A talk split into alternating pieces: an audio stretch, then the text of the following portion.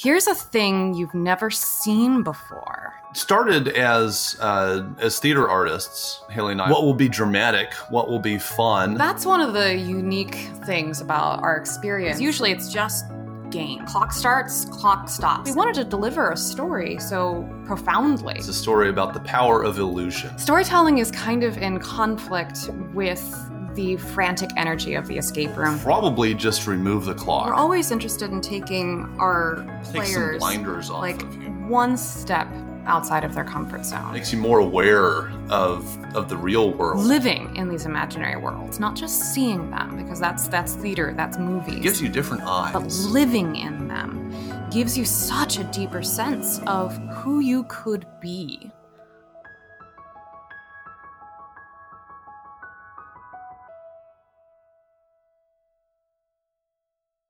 Hi, I'm Nathaniel Sky, the host of the Immersion Nation podcast. Here, the masters of immersive experience create and conjure, muse, and imagine the cultural revolution that is unfolding before us. That is immersive entertainment. Welcome. Strange Bird Immersive is an escape room that, like Palace Games of Episode 9, has received numerous accolades, including Room Escape Artist's Golden Lock-In, uh, number three in the world by Escape Room Project, and most immersive by Escape Room Authority, to name just a few. Unlike Palace Games, however, uh, masterful immersive acting is used within Strange Bird to bring a full three-act narrative to life as you participate in a seance attempting to bring the ghost of Harry Houdini to life. Today, we're chatting with the brilliant minds behind Strange Bird Immersive and the blog Immersology, Haley and Cameron Cooper. All right, Haley, Cameron, welcome to the show. Thanks for having us. Thank you so much for coming on. So, of course, as is tradition, we will start with the aforementioned question being if you could choose one fictional or fantasy world to live in and play some kind of role in, what world would you choose? Uh, I'm gonna I'm gonna let Haley uh, work on this for a bit. I'll I'll note that uh, I'm famously terrible at questions uh, like this, as she'll tell you. Uh, so, uh, Haley, have you come up with anything? Yeah, well, my, my whole family is like really into, you know, what were your five favorite art pieces in the exhibit that we just went to? Um, and that's a kind of question that Cameron isn't so much on. Um, so, so for me, I would say that that question is hard, and it occurred to me recently that I'm not really a deep dive fan of much of anything. Um like you know how like a lot of people are really into like star wars or harry potter and they go deep into the lore and they like memorize all of the trivia and really love it um and know it backwards and forwards and i've never really had that passion you know i've loved lord of the rings obviously i've loved harry potter i love star trek you know star wars is okay um, but I've never really gone into that deep research mode. And I think the reason for that is from my artistic perspective. I am a I am interested in the story for its emotion. And usually what is being given to me is the plot in which that world is expressed as emotionally as possible. You have your inciting incident, something exciting happens, the character's point of view has to shift, they have to come to action, they need to do something amazing. You climax, you come to a resolution, you come full circle. That's what I really love. Um, so it's been hard for me to to really get into the fringes of any one particular fandom. Uh, But for purposes of the question, we need to. yeah. Okay. Okay. Okay. Okay. Okay. So- No, Well, no, I you, mean- you don't have to go deep. It could just be something that you'd be like, oh, hey, it'd be cool to like well, we hang we, out there. we for an have been we have been watching Star Trek TNG recently. Oh, yeah, uh, so we could pick that. Yeah. I'll go. Uh, I'll go. I'll go with that one. Sure. wonderful. It's it's so. Um, I, I just love the philosophical questions that happen in that world. Um, I find I find the interaction with different kinds of peoples to be really fascinating. Um, like I, I like it makes so much sense to me that the Klingons love opera and love Shakespeare because they live these big, bold, dramatic lives. Um, so it, it's just been fun to discover, you know, at 33 that I like the next generation. Yeah, definitely. Yeah, they do dig into that that uh grandiose epics and narratives segment of that which is really, really neat. Right. Well, wonderful. So one thing I have to ask, um, I saw reference of this. I'm not sure where I turned this up, but that some of the inspiration for the work that you guys have done as coming from the game Myst. Could you talk a little bit about that? Maybe Oh. explain what Myst is briefly, and then um, just like talk about the influence because Myst is such an incredible world in and of itself. Oh, um, I yeah. had to ask. Yeah, Yeah. Myst is Myst is a, a landmark uh, computer game. Just for those who don't know it, it was one of the first uh, sort of big multimedia extravaganza things. Like it came on a CD and had so much so storage. exciting. Uh, it's uh, it's really it's really just a a slideshow. It was made with uh, you know Apple QuickTime or something, uh, and you click on different points of the screen, and it goes to different things. But it uh, it created a, a very carefully and artfully rendered world. Uh, a small one. It was just a, a single island with uh, well, there are know, multiple islands. a couple it, dozen yeah. screens that took you to, to different places. It was, it was a puzzle game that didn't manifest as a puzzle game. It manifested as a world with different sort of more or less realistic and motivated mechanisms that you interacted with uh, in order to progress through a, a relatively simple but but still present story uh, and kind of learn what had happened in this world as you as you go through it. You you start you literally start with sort of like a blank screen. You're pulled into a book and bam, you're on this island. Figure out What where you are, what you need to do, who the people there are, What has uh, happened and here? all this sort of all this sort of thing. It just Yeah. it just starts, and you have to discover everything uh, through environmental exploration. Uh, and we thought that you know we we really like all of those elements. You know, we we've also played games that are you know more explicitly puzzly and more explicitly environmental, and this stri- strikes a really great balance between them. It's also so it's also really based in mechanisms, um, which is a thing that we hadn't seen very much in escape rooms. I mean, what we just described is like our ideal model for an escape room. Um, Yeah, we'd, we'd really like to put a single person on an island for Yeah. an, indefinite, an indefinite amount of time, and they can just have fun with it. But that's not really uh, viable. Yeah. Um, but we were interested in creating in in creating a game that was a little bit more about like here's a thing you've never seen before. Why don't you explore the thing and figure out how it works um, in order to come to its solution?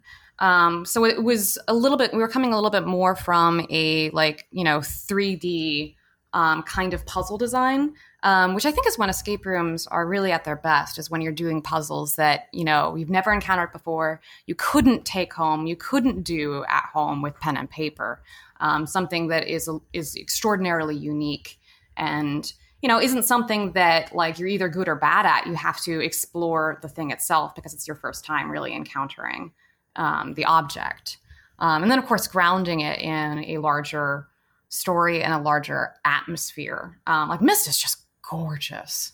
Um, and that's one of the things that we value too, is we like gorgeous spaces. Yeah, and I, really like that idea. That is, you know, it's it's a puzzle that you have to discover rather than one that you just solve. There's a greater greater degree of interaction and experimentation and a little bit of learning curve with with a given thing there. Right. Yeah. I mean, like, it requires. okay, here's a thing. yeah. Yeah. It requires um, really good like user interface design on our end, you know, so that so that you can eventually get to the point where you understand the mechanism.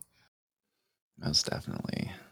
So, for those listening who aren't necessarily familiar with your work, um, could you explain just briefly what Strange Bird is?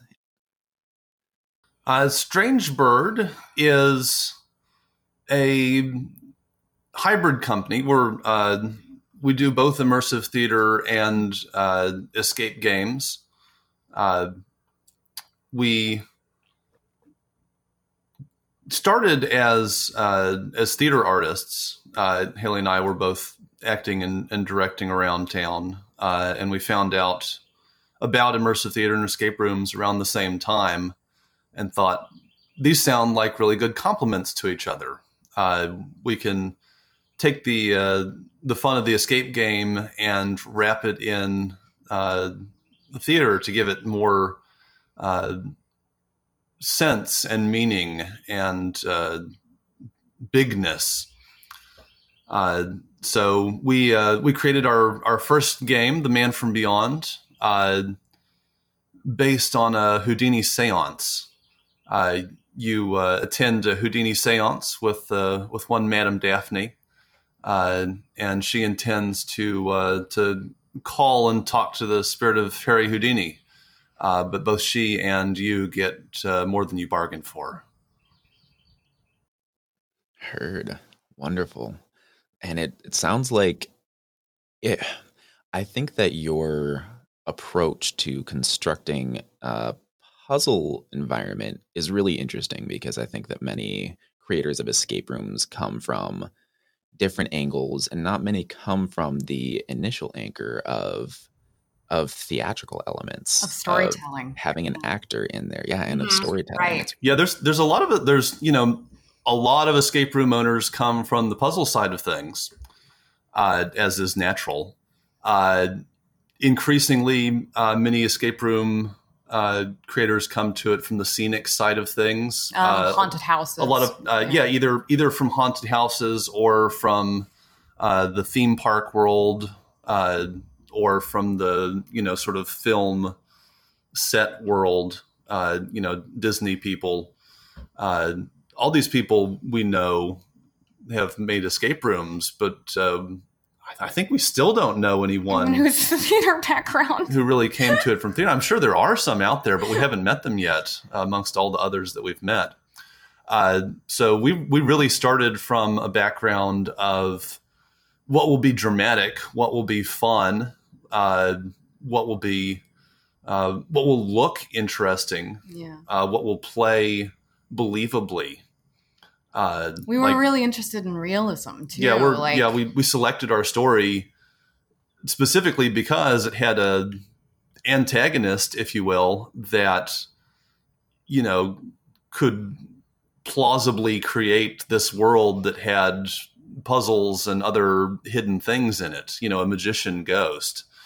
Uh, you know that just sort of ticked all the all the boxes for for plausibility of scenario. Uh, Certainly. Which is, you know, one of our hobby horses. Yeah. Uh, we, being in a, you know, immersive is right there in our name. So we wanted to to have something that you could believe in. Uh, you know, it's it's cool to be on a uh, a spaceship or something, but we couldn't believably make a, a spaceship. But we could believably make a seance parlor. So that's what we decided to do.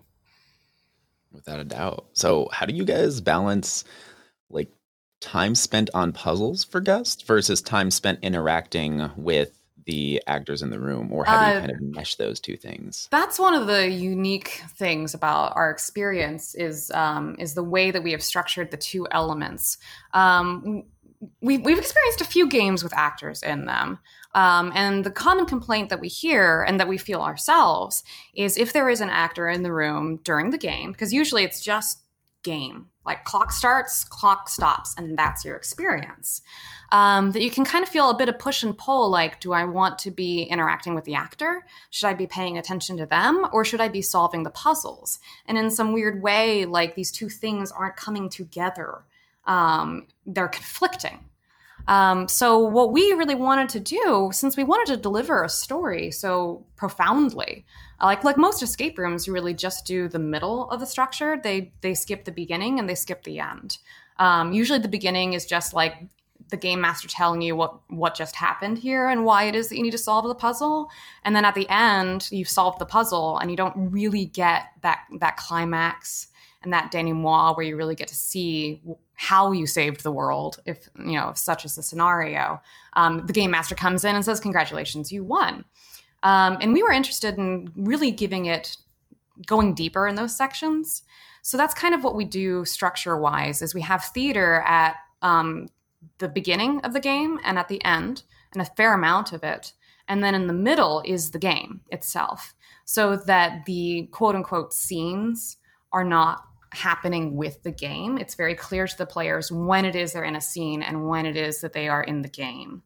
Um, we do have a few moments within the game where we have um, storytelling, and the way we direct attention with that is by creating a, a puzzle flow that bottlenecks really sharply so that the players know there's no other puzzle for me to solve right now. I, I'm, I need to pay attention to this thing.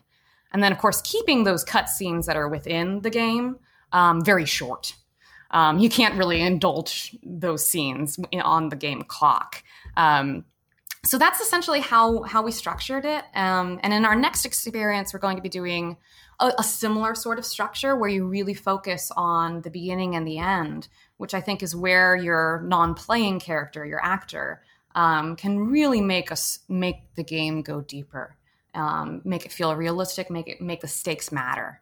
Yeah, it's it's funny when we started when we started making this. It was actually very it was actually fairly early in the life of escape rooms. There's only a couple in town at the time. It's 2015. But we uh, we kind of assumed that everyone knew what the form was and was uh, kind of invested in it. So we made sure that all of the elements of the escape room were there intact, and that we weren't uh, sort of cutting any of them short uh, by adding the immersive theatrical elements. So we do all of, we do most of the storytelling. Well, we do most of the acting work, not the storytelling work. Storytelling happens all the time, but we do most of the acting stuff off the clock explicitly. Uh, so that you know when the clock is ticking and when it's not. In fact, it'll the game will tell you, "Hey, the clock is stopped now. Don't worry about it. Uh, we're gonna, you know, this is part of the uh, the storytelling time, and you don't need to have you know you can turn off your puzzle brain for a minute and pay attention. Yeah. Ah, that makes sense. Using the clock as a device to shift attention. Yeah, and uh, in fact, in the in the next in our next game, we'll we'll probably just remove the clock. Uh, Which we're doing for multiple reasons, yeah. you know. But but one of them is like there is a harriedness that happens, I think, in in in escape rooms that poses a threat to storytelling. Storytelling is kind of in conflict with the frantic energy of the escape room and and it's important to us to like leave space in there to to not be in that frantic mindset so that you can experience a wider gamut of emotions other than just the frustration and elation that is common in puzzle games.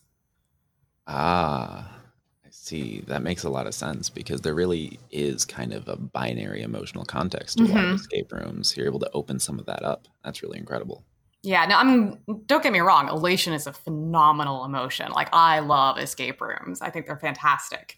Um, but what we're interested in is is adding to that to that emotional experience. Most definitely, adding a little bit of resolution, so to speak. Mm-hmm. So, on that note, what what is the kind of why behind the escape room insofar as like the core dramatic question or what it is that you're trying to give audience members throughout the course of the experience and maybe mm-hmm. even as a takeaway that actually that evolves during the experience uh, and the actual the actual sort of core experience of the man from beyond is something that we don't advertise uh, we do like we do like to say uh, that it's a story about the power of illusion, and uh, it's also a story about love and loss. Uh, yeah, so that's that's kind of uh, that's kind of a, a secret, uh, and and we're working with a magician, and magicians keep lots of secrets. Certainly, uh, as is necessary. But I, I I can I can say that the the sort of the sort of vibe of the thing is kind of uh, dark and atmospheric. We'd really like to turn the lights down more than we have, uh, but you know we want people to be able to see things uh, and read and whatnot. But uh, you know, you you come in and the, the, lights are are dim and there's interesting objects about and uh, sort of uh, soft, slightly spooky music playing. Mm-hmm uh, we evoke, you know, very lightly a sort of a lot of sort of the haunted house introduction tropes. Might be walking around with a, a candelabra in hand, Uh, looking at spooky pictures and that sort of thing. Yeah, it's uh, the room's filled with uh, Houdini antiques, and uh, obviously we we begin with a, a séance. Uh, so it's it's all it's all sort of set up to support that uh, that feeling. Phil- philosophically, we're we're always interested in taking our players like one step outside of their comfort zone. Um, we, I kind of feel like if you go any further, they're going to reject. They're going to put up a wall. They're not going to go there. But if you do one step outside of their comfort zone, then they really have that sense of, of adventure, of expansion, um, like doing something new, but still feeling, you know, safe within it. Um, because, you know, I mean, for a lot of people, this is their first taste. I mean, we're in Houston. Um, it might be their first taste of immersive theater. Um, in, in, a lot of cases, it's also their first escape room.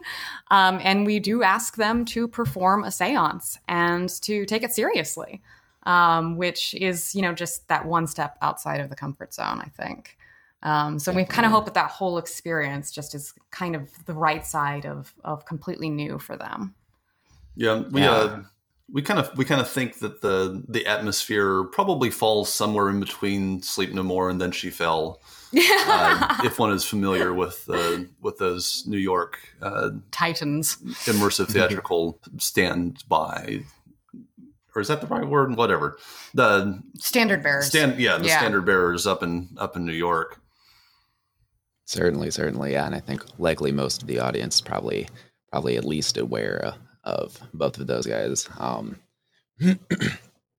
and I think that one step concept is is really really key and i think that's something that's hard to achieve in escape mm. rooms without having a theatrical portion of it because mm. i mean kind of like uh, pete billington of fable studios who uh, wolves and walls and all that um, oh yeah yeah talks about with like overloading the signal insofar as they do it in sound design but that is kind of that thing if you can overload the signal coming in just enough then you can bring bring an audience member, bring a guest to a place where there's enough going on that they know that they can't necessarily latch on to all of it. They can't pay attention to every bit of it, and so they have mm-hmm. no choice but to accept their their immersion into, right. into another world. Right. Exactly. Yeah, yeah. a lot of uh, the, the sort of standard mode for escape rooms uh, seems to be that they they know that they're going a little bit far in sort of the believability aspect. Yeah uh, and they they kind of they often try to temper that uh, usually through humor or sort of a, a good naturedness of the the introduction, uh, which I think works works really great for uh, general general use. We just do it a we do it a different way. We actually we never mention the word escape room after after once you enter once you enter a facility. We never say that it's a game. We never say that it's an escape room we do read you, you know, the rules, but they're the rules of the seance. Uh, and we sort of leave it to your understanding of what you're doing uh, to to infer that it's also the rules of the game. Uh, I like that. Don't so, talk about the fourth wall; it's not there anymore. Yeah, yeah exactly. yeah, we have no fourth wall. Once you once you're in it, you're in it. So we we kind of do a little bit of sort of meta play with the the escape room aspects of things our, our way of making people more comfortable with the experience is to not push too hard once you're in there. Uh, it would be really easy to, and we know how, but we're sort of careful to to temper the ramp into the experience uh, such that we we try not to to throw you off track. Uh, try not to break the flow, as it were. Yeah, that onboarding is a it's a delicate process, certainly. Um, all right, so I wonder if now might be a decent time to shift gears slightly mm-hmm. and jump into the make it immersive segment, if you guys are down. Yeah. Let's give it a shot.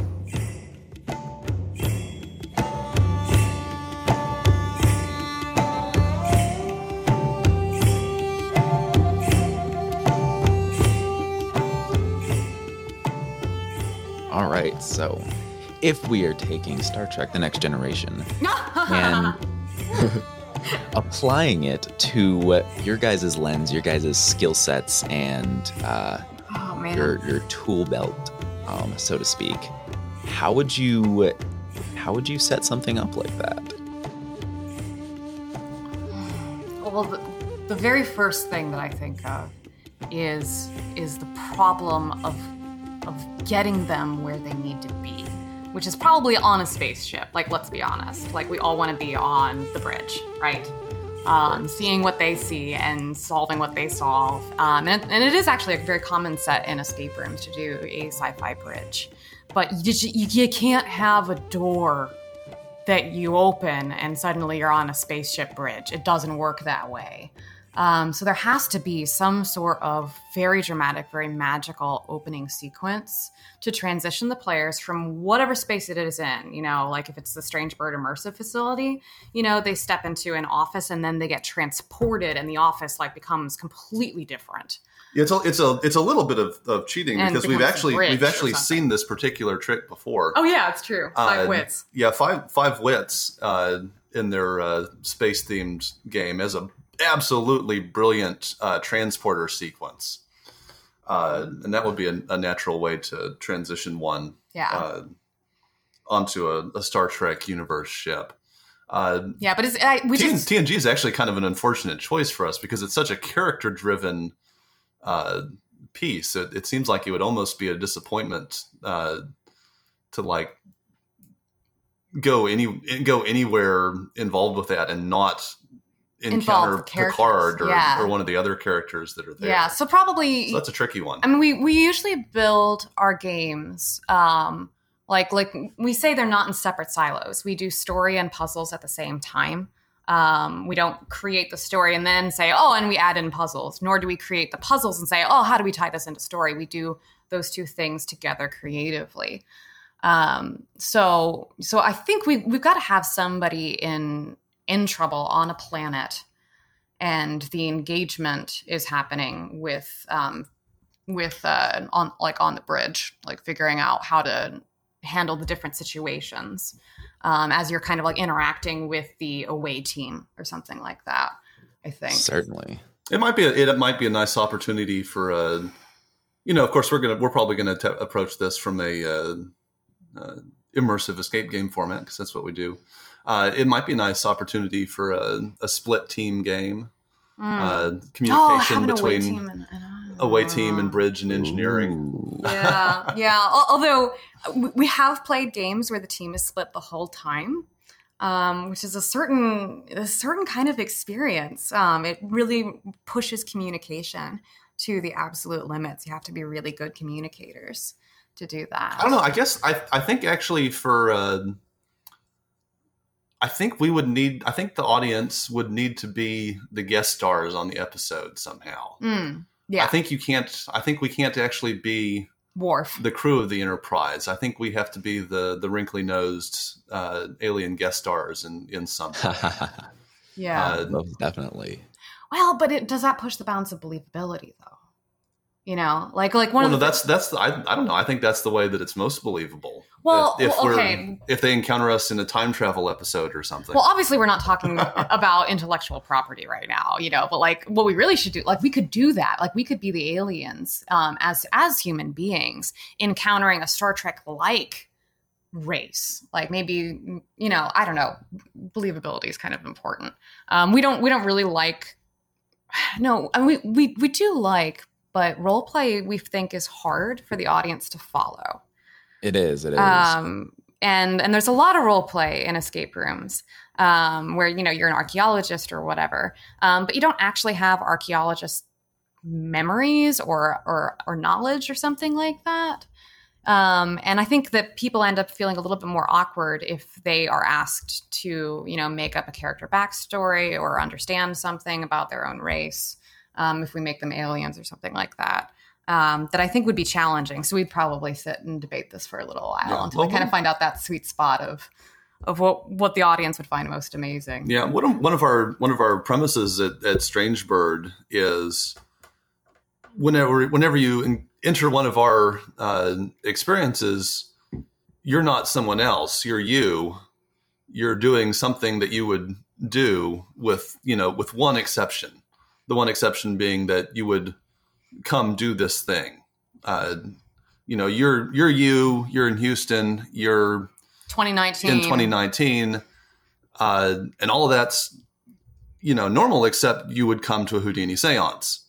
Uh, that's, that's- like the one leap that's that like we the ask of that's you. the one yeah so if we were doing something with star trek we would probably we would try to find the you know the the one leap is that you know you've been transported aboard during like one of their time travel episodes or something yeah. and like the uh, the entire crew has been frozen in time and the computer has uh, searched out some uh, you know the nearest humans uh, to bring aboard to you know because it doesn't have any humans to uh, solve the problem because they've all gotten frozen in a space-time anomaly or something Ooh. so I I think that's I think that's that's probably something like the approach we would we would take. Something that leaves you in your own body. yeah.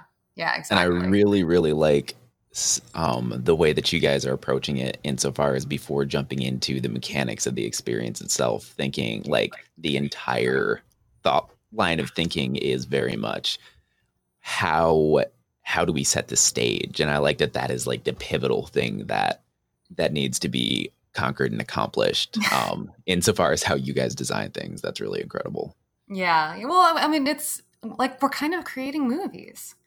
You know, like escape rooms sell themselves like movies, like the very beginning of a movie or something. We all have trailers, um, and and I really think that that this art form can go that big.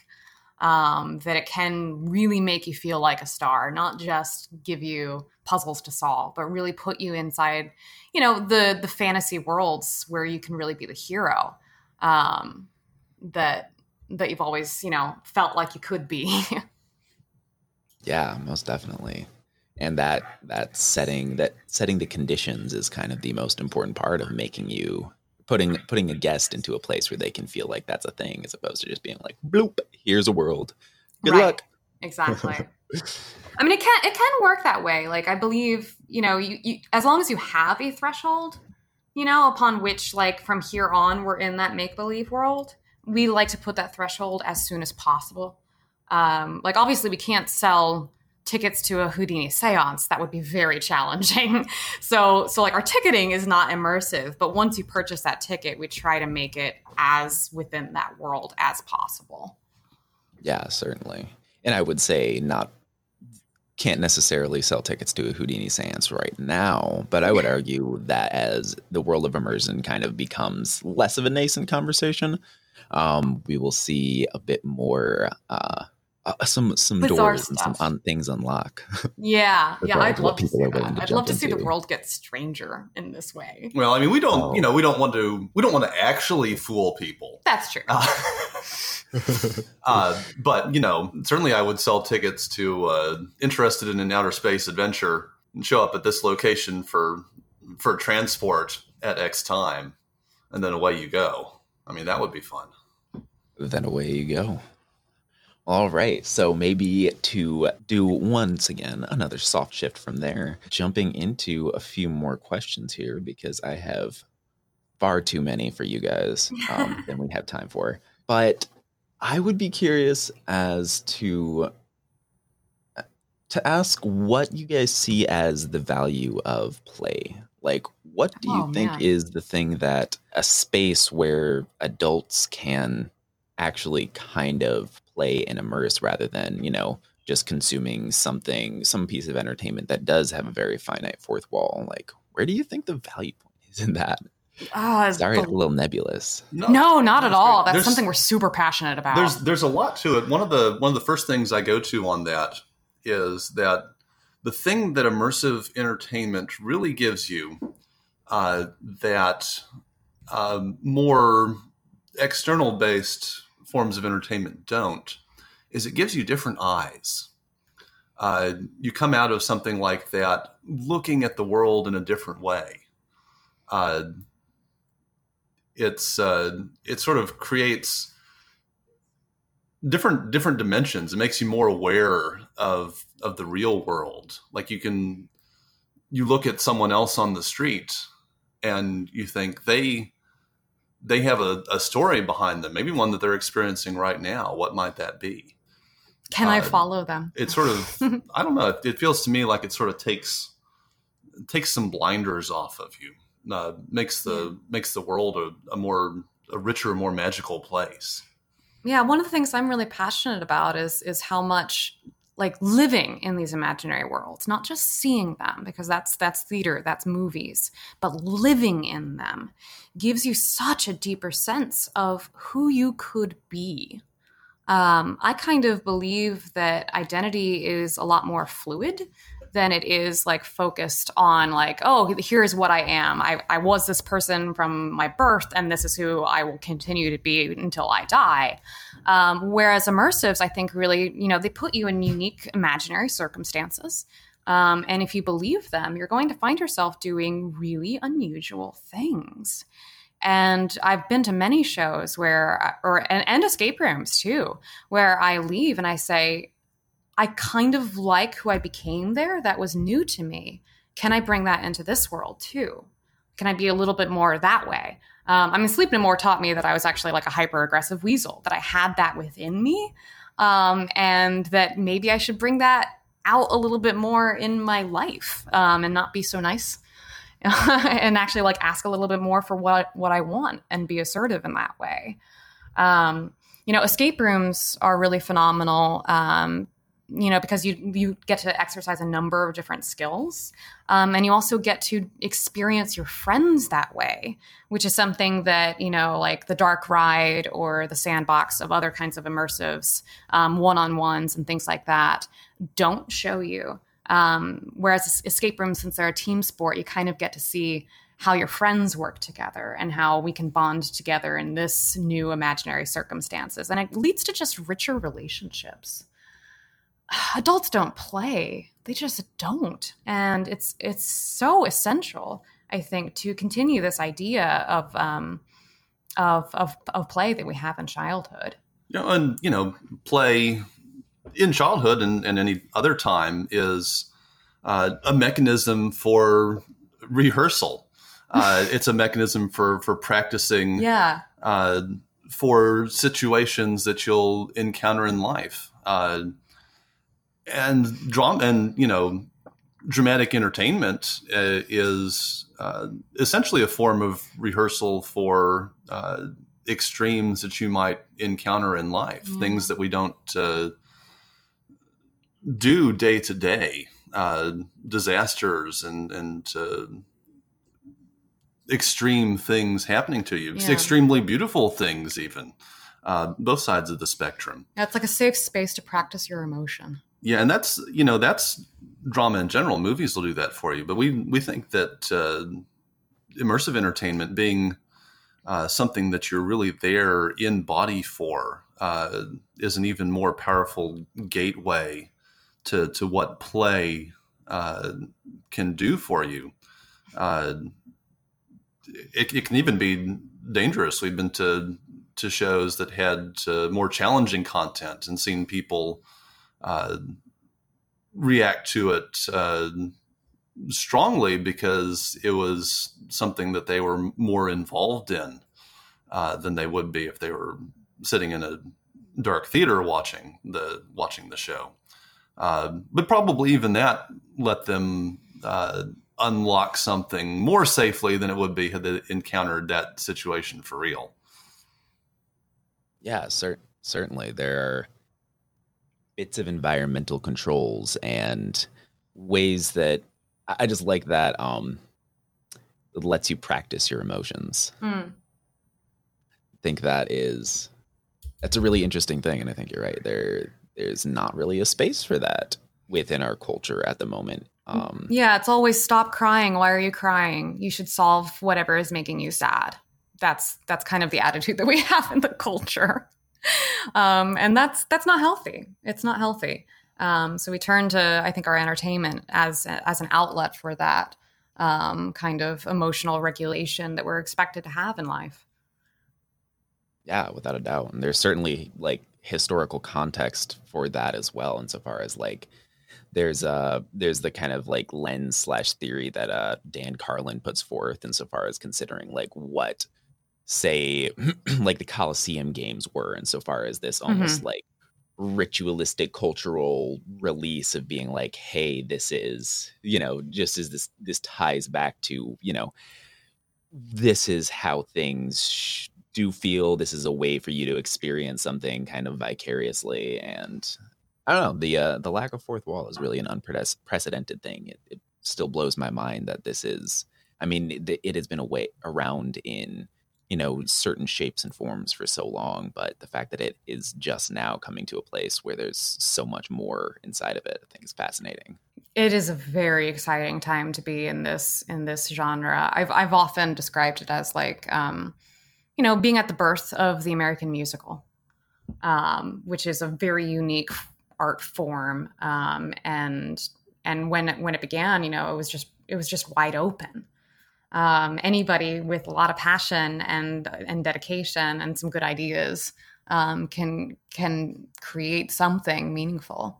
Yeah, it's I don't know. It seems it seems to me that there uh, there once was more participate participative art and ritual even that that one might describe as immersive experiences, but I a lot of that seems to have gone away with sort of the industrialization of entertainment. uh, you know, we don't gather around the piano and sing anymore. Uh, in fact, most people are terrified of singing because they are not used to doing it with other people. Uh, and I, you know, probably the record killed that. Uh, and in the same way, you know, TV and movies killed to you know sort of live entertainment. And we're i, I think what a, the modern immersive wave is about trying to bring that back and in sort of a different way. Huh. uh, i don't know. That just occurred to me but that's really fascinating. I think you know I, I, like to sometimes think in, in larger historical strokes. And I, that, that maybe that's what's happening. Who knows? Yeah. Yeah. Maybe maybe we just need to gather around the fire and dance some more together. Yeah. Uh, i mean that's a that's an immersive uh, theatrical experience. Yeah. I would dig that Our next uh, escape room is just yeah. a fire. Yes. and to any who have not spent any time dancing around fires, it is highly recommended. Very Definitely recommended. good quality. so, where did the name Strange Bird come from? Oh, this is a good one. Man, we had we had a, we worked on our name um kind of like first. I don't know why. Um, but we kind of felt like it would it would give us a good foundation. Um, and and we had a number of like other names. What were they like? Um, Bonestruck was my favorite. Bonestruck, yeah. Uh, the proprietor, all sorts of like weird stuff, and like our friends were all just like, "These are terrible. These are absolutely terrible. You can't choose one of these." Um, there's there's a massive rainstorm um, one day, as there is in Houston, um, and and Cameron and I had just gotten home. Um, the power was out. He went out to the breaker box. He comes back, and he's like Haley, there's a really strange bird out there. And I immediately am like, strange bird, that's a good name. You know, so so we go outside and there's this like bedraggled, very unhappy bird on a branch and will not move. This this bird, like sitting it, right in front of the breaker box. Yeah, like yeah, he actually had to like move the branch to like get at the breaker box, and this bird was like too tired, too disoriented to care. Like it was just it was it was a it was a very strange bird. Um, and basically, since that phrase got uttered, we were like, oh well, that's it.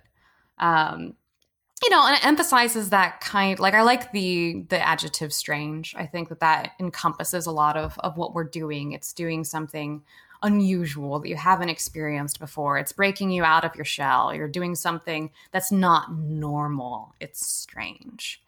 Um, and the bird thing, I mean, birds are just wonderfully creepy um, and uh, it's, it's kind of fun. It's actually uh, it's it's a piece of uh, slang, yeah, uh, from an, from a generation even older than mine. Uh, that means you know a, a, weird person. An odd duck is kind of a related phrase. Mm-hmm. Uh, most, most people of our age don't don't know that phrase at all, so we just kind of like re- rebirthed it or something. Yeah.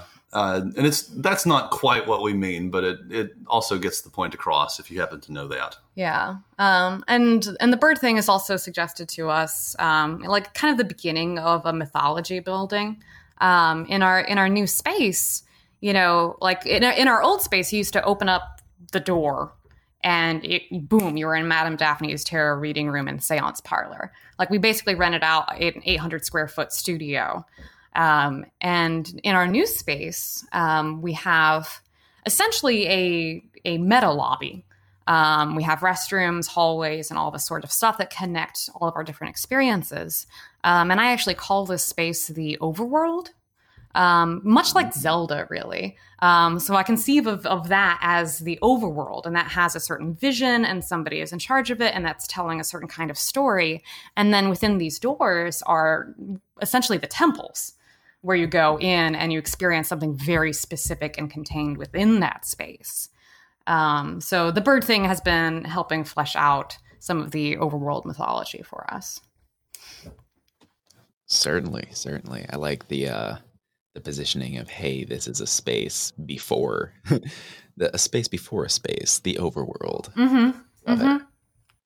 oh that's a great story though we have that picture it's it's it's he's a weird bird um so where did the idea to do the um oh I, I'm, I'm blanking on uh the bird friend's name at the moment um through the process of uh, changing your location, you had the game that was oh, locate. Walter. Walter, yes. where's Walter? Oh, yes. yes. um, so Madame Daphne has a very lovely bird um, named Walter, um, and everybody gets to meet him. Um, and he's not quite right. Um, and uh, when we when we moved locations, we created a, a little a little game to kind of announce our new location to to our followers. Um, so it was, a, it was a bit of a uh, online scavenger hunt where we took Walter to like all these cool locations around Houston um, until he eventually settled into his new home.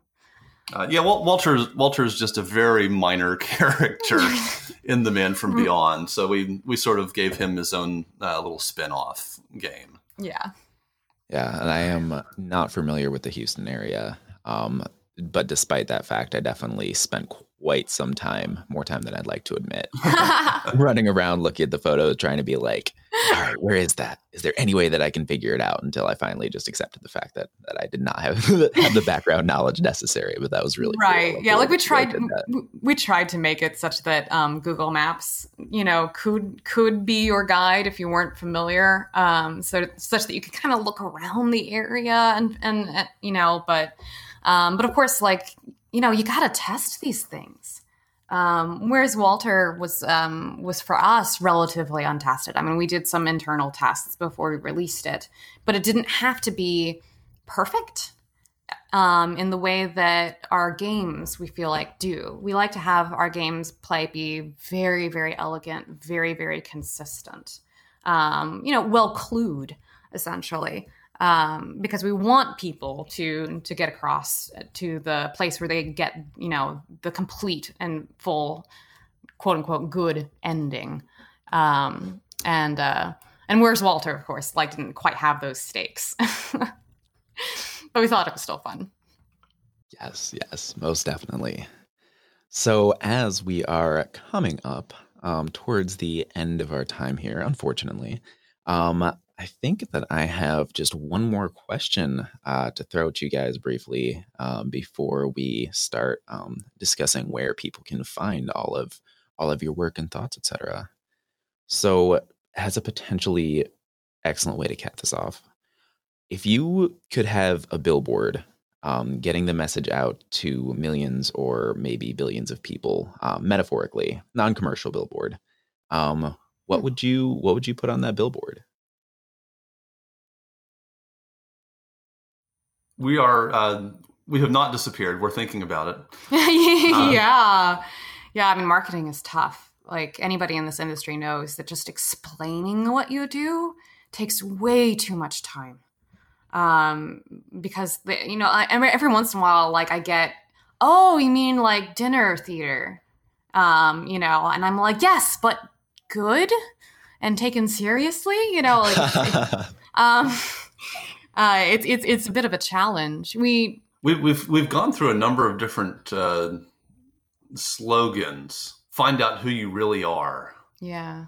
Uh, uh, don't don't just see what happens, be what happens. That's a good one. Yeah. Ooh, yeah.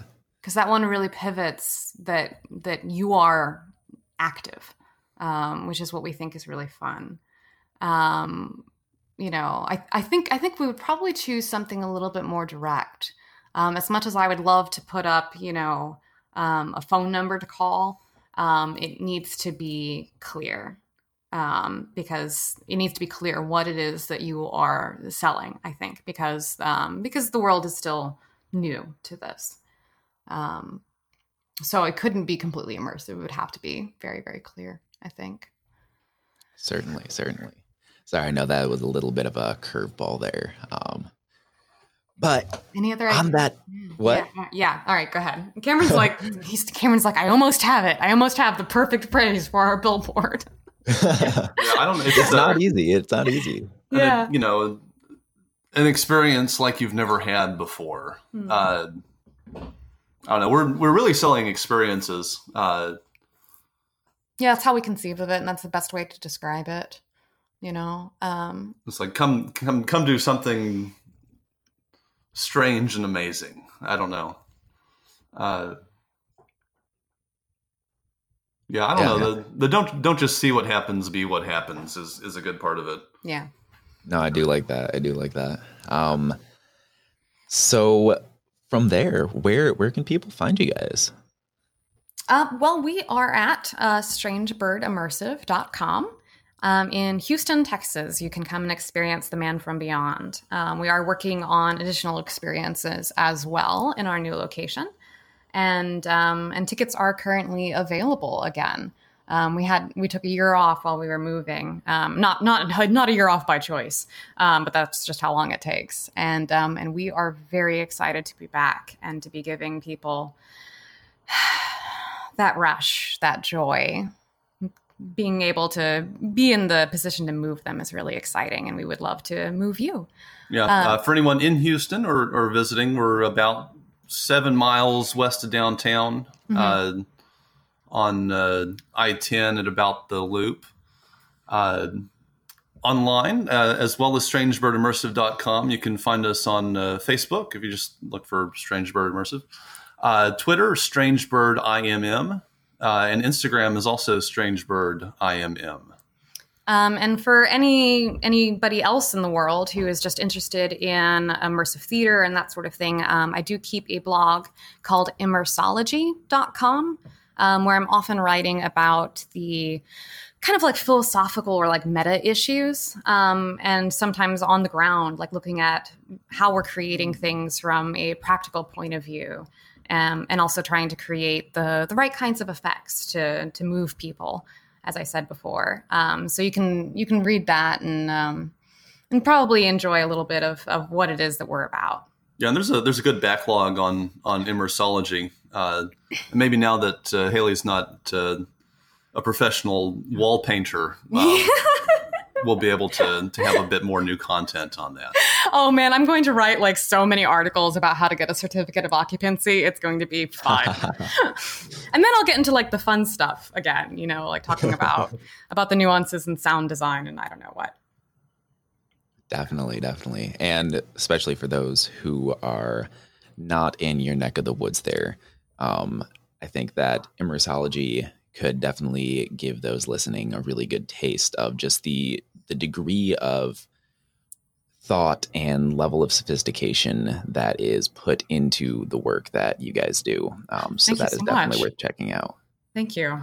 Yeah, uh, and uh, we uh, I don't know Houston may be an out of the way place for uh, for some people to visit. Uh, a lot of people uh, make a trip out Pilgrimage. of uh, out of out of touring the uh, southeastern Texas, Louisiana uh, sort of escape room locus. There's uh, like Uh, three or three or four of the most highly regarded escape room companies uh, in the country uh, between Houston and Baton Rouge and New Orleans. Uh, it's a big triangle, but it is uh, it is an interesting one. Oh, it's worthwhile That, uh, one. a lot of a number of people have been doing recently. Most definitely. Well, all right, you guys. Once again, thank you so much for taking the time to come on and uh, chat for a little bit. oh, it was it was our pleasure. Thank you so much for having us, Sky. Most definitely. Most definitely. And of course, for any of our listeners, as always, detailed show notes, links to all of the wonderful things that were mentioned can be found at www.immersionnation.com slash podcast. And of course, until next time, thank you for listening. Calling all immersive adventurers, explorers, connoisseurs, and artists. The immersive revolution is just beginning. All that is to say, we would love any feedback that you might have on the show. What do you want to hear more of, less of? Anyone in particular you'd like us to have on the show? I would love to hear your thoughts. So please rate us, review us, or just drop us a line on the website at immersionnation.com. I always love having conversations about this wide and wild world that we are both living in and creating. Once again, this is the Immersion Nation podcast. Thank you for joining us in this adventure.